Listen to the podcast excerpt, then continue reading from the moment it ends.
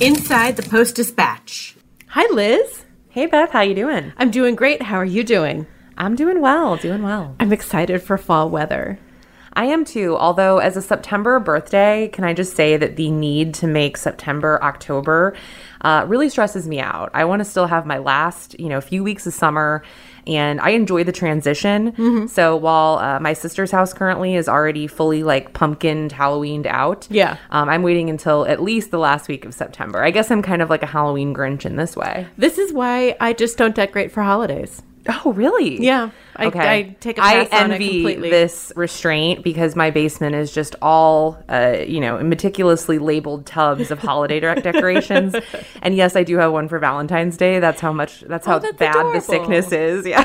I mean, I, I hold nothing against people who decorate um, for holidays. It's a great thing to do. It's just not something that I do. I guess I'm uber lazy in that way. But no, I envy that. The money and time, and also just like mental energy saved. has to be significant. My best pro tip is, um, and here's true laziness, Mm-hmm. yeah. is transitioning from Halloween to Thanksgiving. I just turn the jack o' lanterns around on my mantle so you can't see the scary Oh, Genius. face. and if you have any ghosts up, you just take those down. Yeah, yeah, Perfect. or not. You know, I mean, I don't know. We are joined today by Janelle O'Dea. Uh, wow, that rhymed a little bit more than I thought it would when I started that sentence.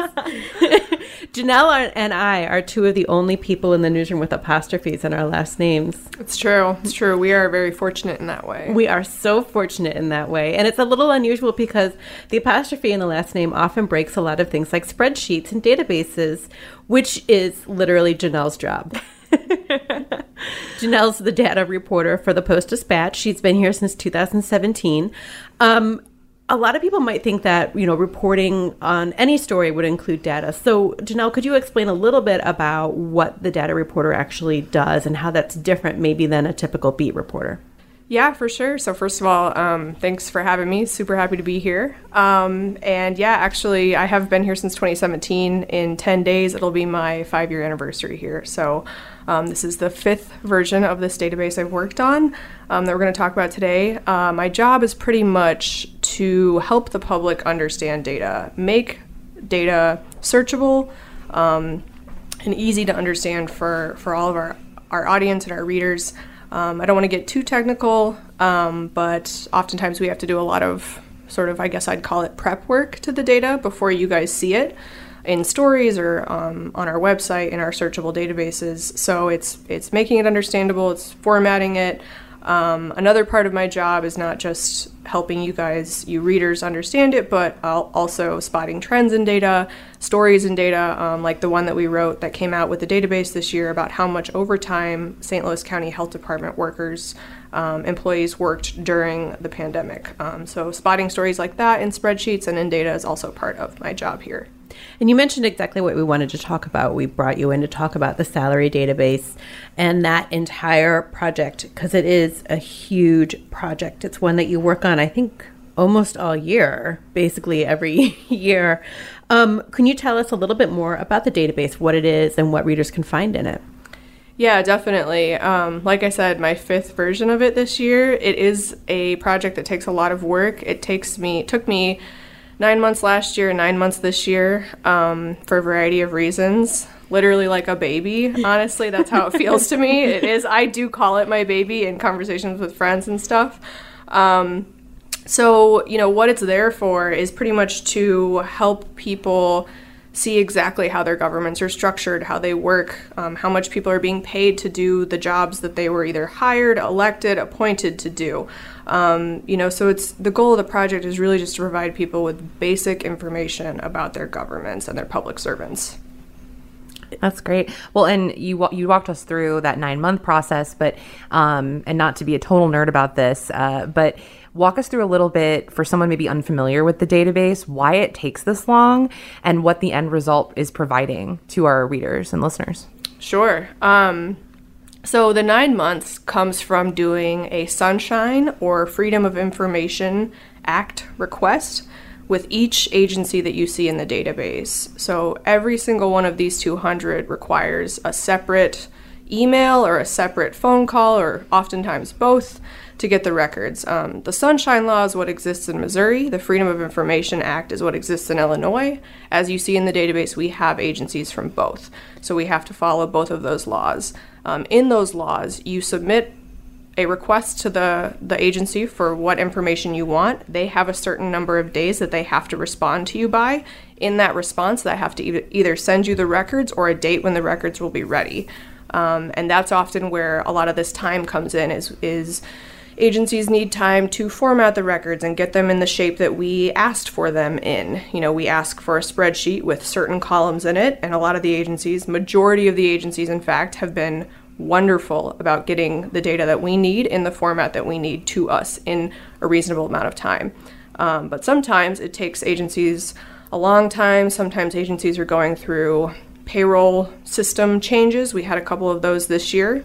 Um, and so it, it really draws out that process. Also, sometimes we have to pay for the staff time that is spent on those records. And so um, that's an entire process that has to go through um, the company, you know, and um, we send it through our expense system. And so that can take a few weeks as well um, to get the payment to them. Um, but once they get paid, then they send us the records, we get them formatted. That also takes some time. Once we get the records here, we have to uh, essentially clean them up to make sure that they look nice enough um, and so that you can search them on the website easily. Um, and so all of that work takes months um, and is what takes, yeah, nine months, the better part of a year um, to put this together. Uh, when I think about it at all, I, I, summarize it like that. It sounds very simple, but there are so many different things that can happen in between all those steps that can hold us up. So, um, from a structural standpoint, is this all in one database, and how many lines is that database? Yeah, um, so it is all in one database. Um, there's you know a series of tables that go into the database essentially and those are all structured different ways. Um, you know we basically have a table that's for all the employees. We have a table that's for all the agencies. Um, we have a few other tables as well.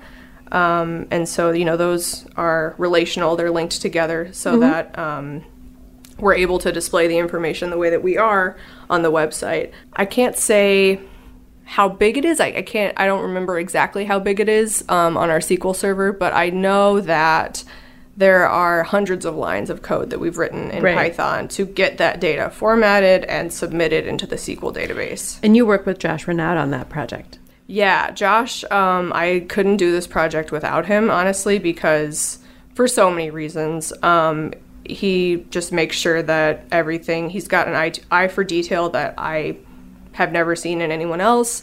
Um, and that is essential in a project like this. He makes sure everything, you know, works the way it should and loads quickly online, looks the way it should, looks nice. Um, he's also incredible. He's an incredible journalist behind the scenes, you know, so he'll ask me questions about the data and, oh, did you make sure you asked about this? Did you make sure you, did you spot this in the data? Um, let's make sure we clean this up. Let's make sure we get these acronyms, you know, what mm-hmm. they actually mean for people. so he'll spot all those kinds of little things. Um, and also, just will listen to me when I'm really frustrated um, with all these different records requests and trying to manage it. Um, so yeah, without Josh, it would be like impossible, legitimately impossible to do this project. Um, and um, yeah. And one of the things, I'm sorry, Liz, I feel like I'm monopolizing no, no. the questions. But one of the things that you did differently this year is you took a look at like overtime, for example, and brought that in. And that was actually a question that we got from a reader. Um, how do you account for, you know, overtime, the performance bonuses, other contingency funds, in when you look at the compensation? Yeah, so I'm really glad you asked that because that is a new thing um, this year, and it actually I think is part of the reason we're waiting, still waiting for some data um, from some agencies. I think some of them were confused because in prior years we asked for only salary, and in this year we asked for gross pay which is salary, overtime, any educational pay, mm-hmm. you know, travel, money of any type, clothing reimbursements like some people get, cars, any of that stuff, right? Any um, vacation and sick time that they people were able to sell back, we saw a decent number of that, um, a decent bit of that in the records we got this year. Um, so how do we account for it? I mean, the decision we made when we did the database this year. A lot of these agencies structure their, you know, their pay files were sent to us in a different way. So some had overtime, some had educational pay, some had, you know, cars, like I said, or vacation and sick time to sell back. They didn't all have the same stuff though. So that's why we decided to just display one number for people on the website, on the on the salaries app. Mm-hmm. Um, and that's everything added together. Um, and we do, you know, we had some agencies that were able to separate it out. We basically got to the point where we said, if you can separate it out and it's not too much work for you, do that. If it's a lot of work and it's going to take you a lot of time, don't. You know, just give us the total number. So it was kind of dependent on, you know, um, how quickly they could do it, how easy it was for them to do it. We try, really try to work with agencies um, to not, you know, give them a ton of work um, when we're doing this this project. So um, that we thought that was important because salary is one number and it can it can say a lot about how much someone makes, but um, you know there's all, often a lot of overtime for certain positions, um, and other pay is important to consider too when thinking about compensation. I think people really want to see how much their government officials are compensated in total. You know, not just whatever salary is shows up in the budget, right? So right. I know for for example, the Mizzou football coach, what he gets paid on paper in his base contract is one thing, but what he gets paid in bonuses and uh, perks and things like that is a very different number. Yeah, exactly. Um, so it's stuff like that that. Uh, that made us want to get the gross pay. And also, you know, we know that some of our public servants, like our police officers here in the city, work a lot of overtime. Um, and I think that it's important to put that out there for a lot of reasons. Yeah, absolutely. Well, we've talked about the process, how long it takes, how you get these records, and then clean them up so that readers um, can easily digest them. But we haven't really gotten into the specifics of the types of agencies, organizations, that are featured um, and the types of jobs, uh, careers that are featured within the database. So, walk us through the different kind of, for lack of a better word, sections or buckets that we have, and then within those, maybe some of the more recognizable careers that people can search through. But here's here's a dilemma: you can't use the word government entity or the phrase government entity. I will try my best. Clock starts now. try my best. Okay. Well, first, what's my prize if I win this? No, I'm just kidding. Um, so, yeah, we have, I want to say, six different buckets this year. I know schools is one, municipalities is one, um, and this year we added all of the munis- municipalities in St. Louis County, which I'm really proud of because that was a lot. Yeah. Um, and also, I think people were really curious about it. I was really curious about it.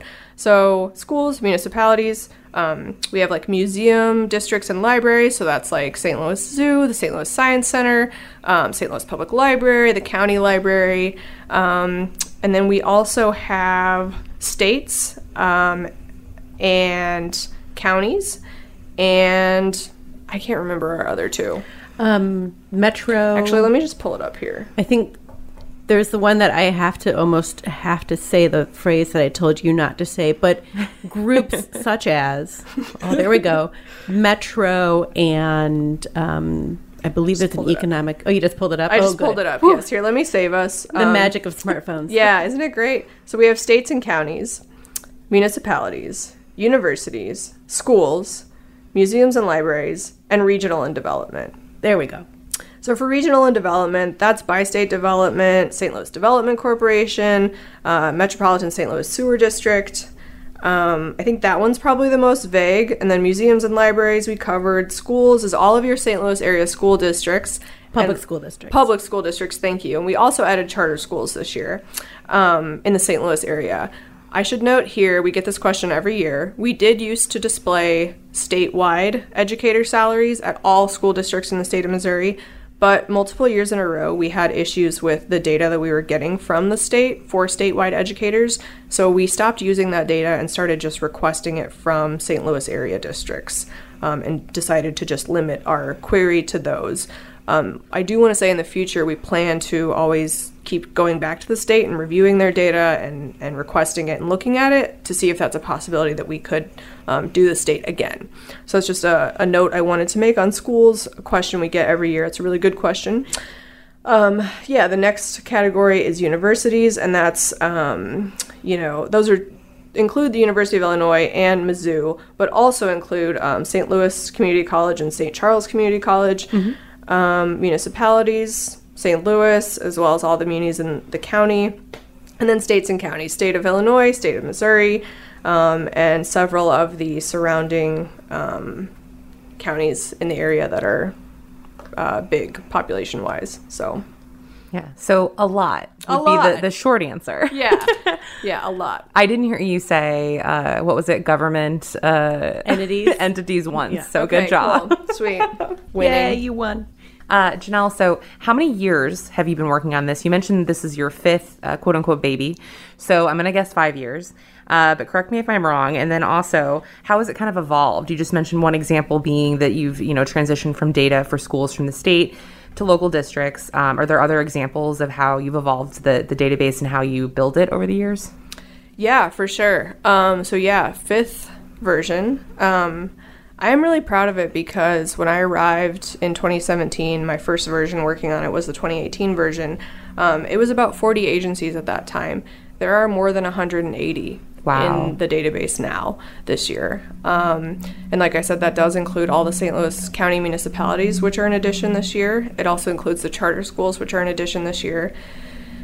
Um, we added, sorry, You're fine. Sorry, big breath. We added a um, significant number over the years as well, just sort of as people have requested them.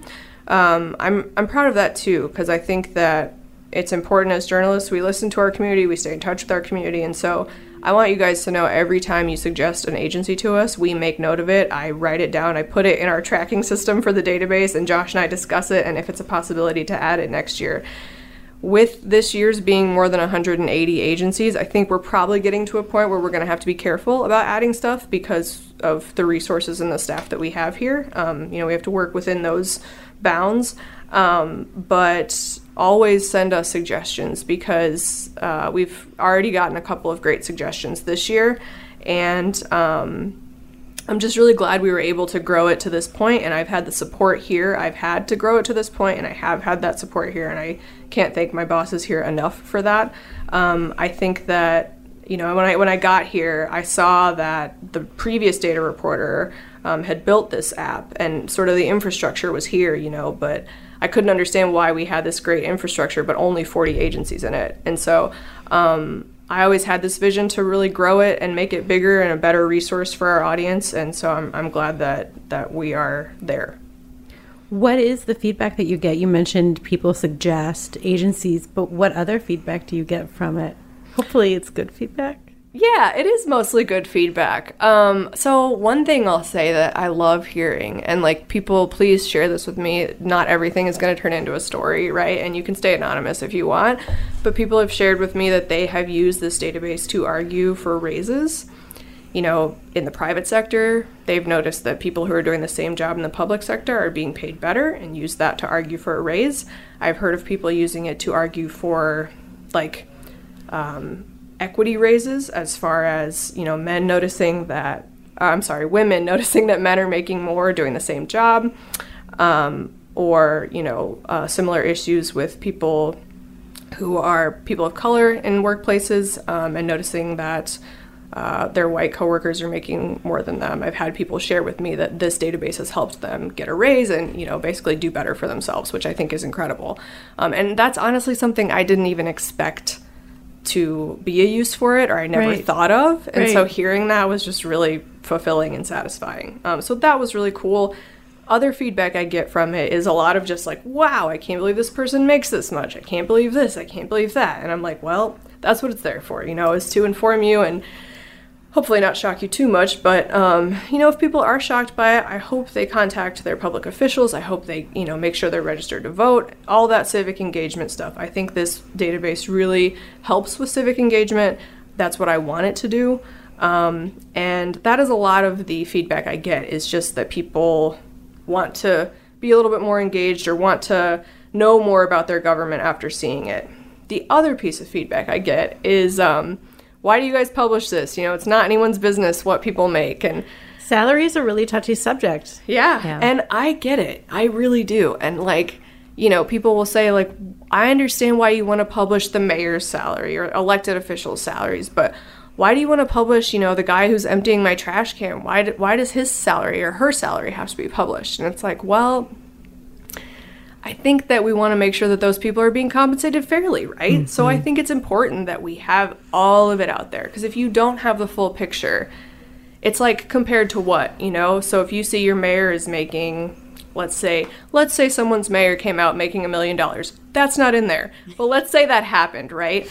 Well, if you didn't have the rest of the city's payroll or the city's budget or whatever else, how are you going to compare that to anything? I mean, a million dollars is clearly outrageous for for a mayor to make. But um, my point is, you have to have things to compare it to. And, um, you know, if, say, the mayor was making a million dollars and they were paying all their, you know, refuse workers $2 million, like, well, that's a great story. And that's something we'd never see. Um, you know, so like, that kind of stuff um, is what we're interested in seeing is making sure that people are compensated fairly across the board um, and I think that this that's what this database does is it kind of sets that baseline, and it is that baseline of again, like I said before, basic information about people's government agencies. Um, and I think, you know, if I may get a little serious for a second, we are kind of in a spot right now where people may there may be, you know, a section of people out there who think that it's not fair for journalists to be able to go after salary information and publish it on the internet. But, you know, what's the alternative? Um, not having a free press and us us journalists not being able to ask that question and you as people not being able to ask that question um, you know I, I think we'd prefer that we can ask for that stuff and publish it so yeah, I totally agree. I think that there's also, and I'm sorry if I'm misspeaking here, but to me it seems a little bit generational. Uh, you know, this belief that we should or shouldn't discuss salary.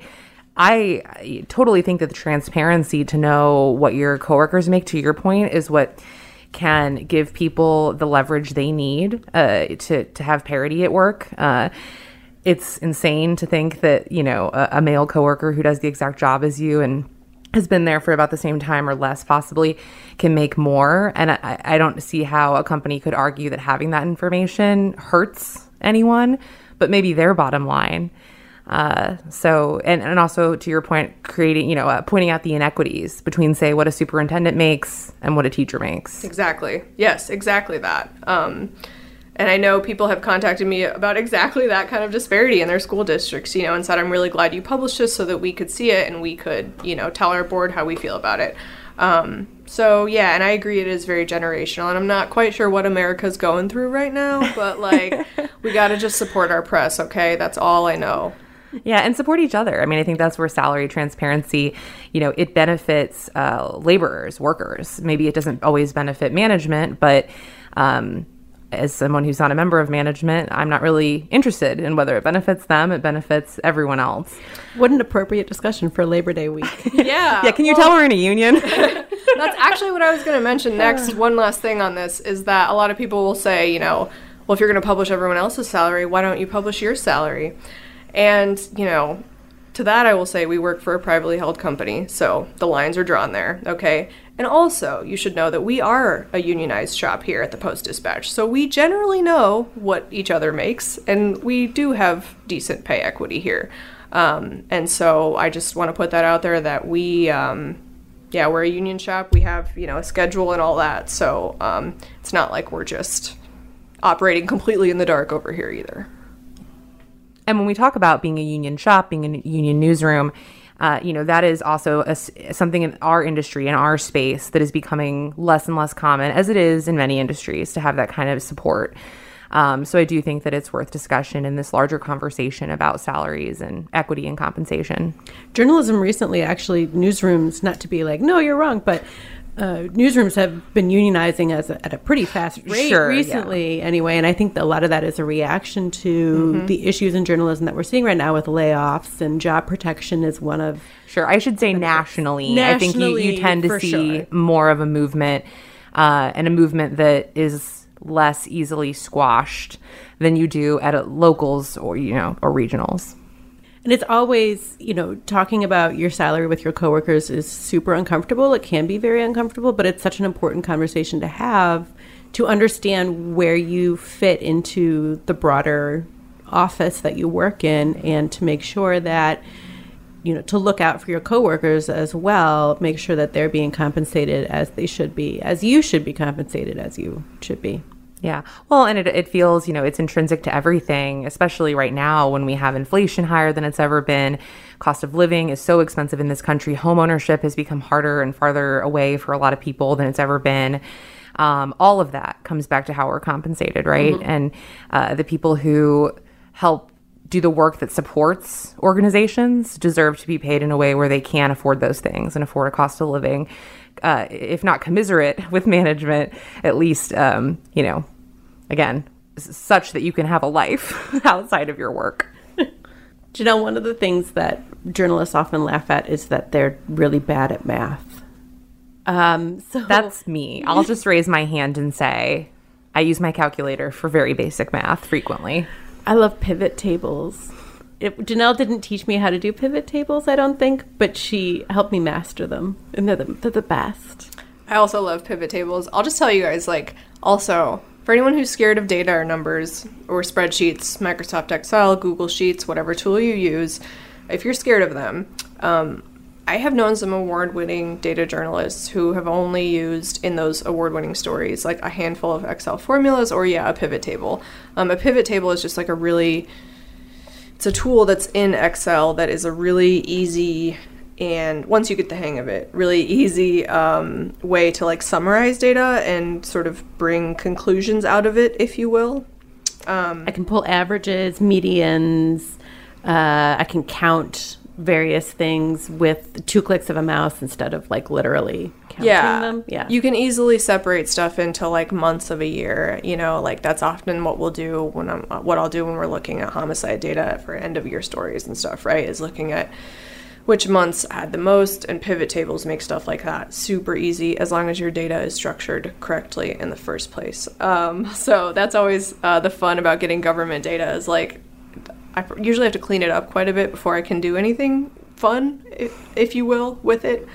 Um, but yeah, when I hear journalists talk about like being scared of numbers or being bad at math, I mean, it's funny because math was like not my top subject growing up, right? Like, I was in the advanced math classes in junior high and high school, but I was like just barely in there, was how I felt. Like, I was just like trying to keep my head above water, you know? And all the other kids are like flying by, just getting A's, 99s on their tests or whatever. And I'm just like back here getting an 80 on my test, like staying after class. So, um, it's also also me. yeah. Hold on one second because I have to explain two things. When Janelle talked about barely keeping her head above water, she like literally did like a hand motion with her head, like I'm barely above water. And also an 80% on a test, on a math test. Um, wow, that's a great grade. yeah, Janelle, I would take that home and put it on the fridge. I'd be like, look what I got in math today. And my parents would be like, we've set the bar in the basement. Like, um, yeah. sounds pretty good to me. Yeah, well, um, I'm sorry. my dad was an accountant, right? So, like, being an accountant's daughter, I was like, I should be good at this. And my brother was incredible at math. Like, it was so easy for him, and it was just like, breezed right through it. Now, me being me now, 32 years old, knowing what I know about like society and sexism in the world, I'm like, I probably just thought that. I probably was doing just fine, you know? Um, but uh, I think that's funny considering that history where I'm at now. Um, and I'll say to you that, like, I tell you that because, first of all, anybody can learn anything they want to if you really put your mind to it. I know that sounds trite and people say it all the time, but it's true. And I spent, I did spend a lot of time after school with my, you know, high school algebra teacher, learning about how, figuring out how it all worked and, and making sure I really truly understood it. And also, I, I tell you all this because spreadsheets and calculators and all these tools we have now to do the math for us, that's what they're there for, right? Is they're there to like make it easy on us. If you know what math you want to do, like the important thing is that you understand the analysis that you're doing. Um, and so my recommendation with data and especially like if other journalists are listening and they want to get into data analysis themselves citizens too if you want to get into data analysis yourself um, i would just recommend that you just start playing around in a spreadsheet program and get comfortable with it first. I would also recommend that like you're if you're going to go out embark on a data analysis yourself consult experts like there if if you ever see an analysis we've done in the paper, it's never been done without an expert on that topic. Me and me or me and Josh consulting with experts on that those topics about the analysis and how exactly we're doing it, the numbers we're getting out of it. Hey, did these conclusions make sense? Are we making sense right now? you know, or do we sound like we're coming out of left field? Um, So I would say if you're new to it, always make sure you have some guidance. I still do that, and I've been doing this for five years here now, um, eight years in the field altogether. So just make sure you always have some guidance on it, an expert. Um, and just try to not be afraid and go crazy with Google. Like it's your best friend. Google things like common Microsoft Excel formulas or Google Sheets for beginner beginners or Microsoft Excel for beginners. You know stuff like that. You can find tons of free training online. Um, that will get you started and then once you get started and you get familiar with it it's a lot less scary and it's a lot easier to like get in there and play around and have fun and experiment um, and for journalists, my last tip would be to join investigative reporters and editors. Sorry, shameless plug for them, but I've been a member since I was in college. I definitely wouldn't be the data reporter I am now without all the guidance and mentorship that I've gotten through that organization. So um, they're based at Mizzou and have been around for decades, and their conferences are always an absolute blast. So I would recommend that you join and come to the conferences, and that is one of the best places to learn uh, data skills for sure.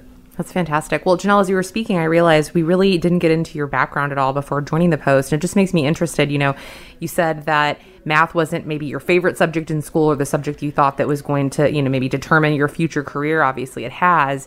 So, how did you get into the space where you're both, you know, doing the work of an investigative journalist because you are seeking out these records, you are, you know, put, putting out these requests um, and having to manage all of this huge amount of data um, that pr- provides this excellent service for our readers, but you're doing it with math. Yeah, um, I'm glad you asked that. It's a really interesting story. Um, so, I majored in journalism and minored in informatics in college, which is like a fancy word for data sciences, data processing. Um, technically, that degree came out of the Library and Information Sciences at the University of Illinois, which is actually one of the best library and information sciences around. I mean, I'm, of course, I'm going to say that because I went there, but and I'm from Illinois, so like holla. But um, also, um, I was talking to my advisor when I was deciding what to minor in, and I originally wanted to minor in business because I was pretty young at the time, I'll admit. And I thought, I just need to understand the business side of things because I know that newspaper is like really going to go through it. Well, is really going through it right now. this was like 2012, right? So I'm like, we're really going through it right now. I'm going to need a good business sense to navigate this and help newspaper move into the digital age seamlessly or more seamlessly than we are right now, right? Um, and I talked to my advisor about it. I actually had transferred into U of I from a community college where I did my first two years. And so he told me it's going to be really hard to get your major in journalism done and get everything you need for your portfolio, as well as do this business minor you know, why do you want to do a business minor? I explained to him what I just explained to you guys. He said, I think one of the best ways you can help journalism in the future and moving into the future is by learning data. And I was like, oh, that's really interesting. And so I started looking into it, and the next thing I knew, one of the previous executive directors of IRE, Investigative Reporters and Editors, that organization I just mentioned, had come to Illinois and be, he had just gotten a job as the Knight chair of investigative reporting there. His name is um, Brant Houston, and so he has a long history background in data reporting. And so it was just kind of like the fates like aligned, you know. And my advisor suggested it. I realized Brant was had come from Mizzou to Illinois, had a you know extensive history in data reporting, and so I decided like let's try it, let's pursue it. And I started getting into it and started really falling in love with it. I'm really kind of, I've never been diagnosed, but I'm a little bit obsessive compulsive about things. Um, and so spreadsheets and like making sure things are like in their in their cells and organized the way that I want them to be is something that I am like it's it it uh it scratches an itch for it you. does yeah. thank you yes it very much scratches an itch for me so i fell in love with that and then you know at the same time fell in love with like the public service aspect of journalism and kind of saw how i could see these two things fitting together um, and learned from other data journalists how they had been fitting those two things together. And, you know, I graduated college in 2014, so data journalism was sort of still in its infancy, infancy at that time um, and has grown a lot since then. Um, and so my point here is like I kind of had to, you know, forge my own path in data journalism. Um, and it's not necessarily always been easy because people are like, "What's a data journalist?" And like, "What do you do again? Who are you with the Post Dispatch? what do you do for them?" All the time. Um, but I think that that advisor was right back then. That this is one way that can really help journalism, newspapers, our industry move forward um, with you know the rest of the world if you will because governments are just producing more and more and more information in electronic format and like if we can't understand it as your journalists then how are we going to tell you about it and report on it Right. um, and so that's why I originally pursued it. Um, and I'm really glad that this job, as actually a data reporter, came open five years ago here at the Post Dispatch because previously I was a beat reporter, um, just covering like government stuff for a while, and then I covered business down in Bradenton, Florida for about three years before I came here. So I was really excited to get into a data specific job where I could use those skills that I learned in college. Um, and yeah, I've just had a blast doing it here. Wow. Thank you. Yeah, thanks for asking about Yeah, that. I love that. I mean, again, as someone who uh, didn't focus, have this focus in school, and has never had this focus in my work, I just do find it fascinating. And I totally agree with your uh, professor that it has been this initially emerging, uh, you know, role in newsrooms that really is exploding. Uh, and hopefully, in the future, we'll see even more investment in that sector in newsrooms. Thanks, Janelle, so much for coming in. We really appreciate it. And where can readers find the database? Yes. Um, so again, thank you for having me here. Thank you all to who listened to this um, and who has gone to the database and navigated to it so far. Um, if you haven't been to it or you want to return to it again, you can go to stltoday.com slash pay. That's our shortcut. And um, happy browsing. And it's not behind the subscription paywall, but of course, please subscribe to the paper. Yeah. And then you can see even more of Janelle's amazing work that is behind the paywall. Sorry, as a digital editor, it's really our jobs to, you know, be pushing those digital subs. Well, and also when you That's do what puts money in subscribe. Yeah, and when you subscribe, it supports work like this, like Exactly. the database. So if you want to see more work like the database, more searchable databases, then yes, please subscribe. Thanks, everybody. Thank you. Bye.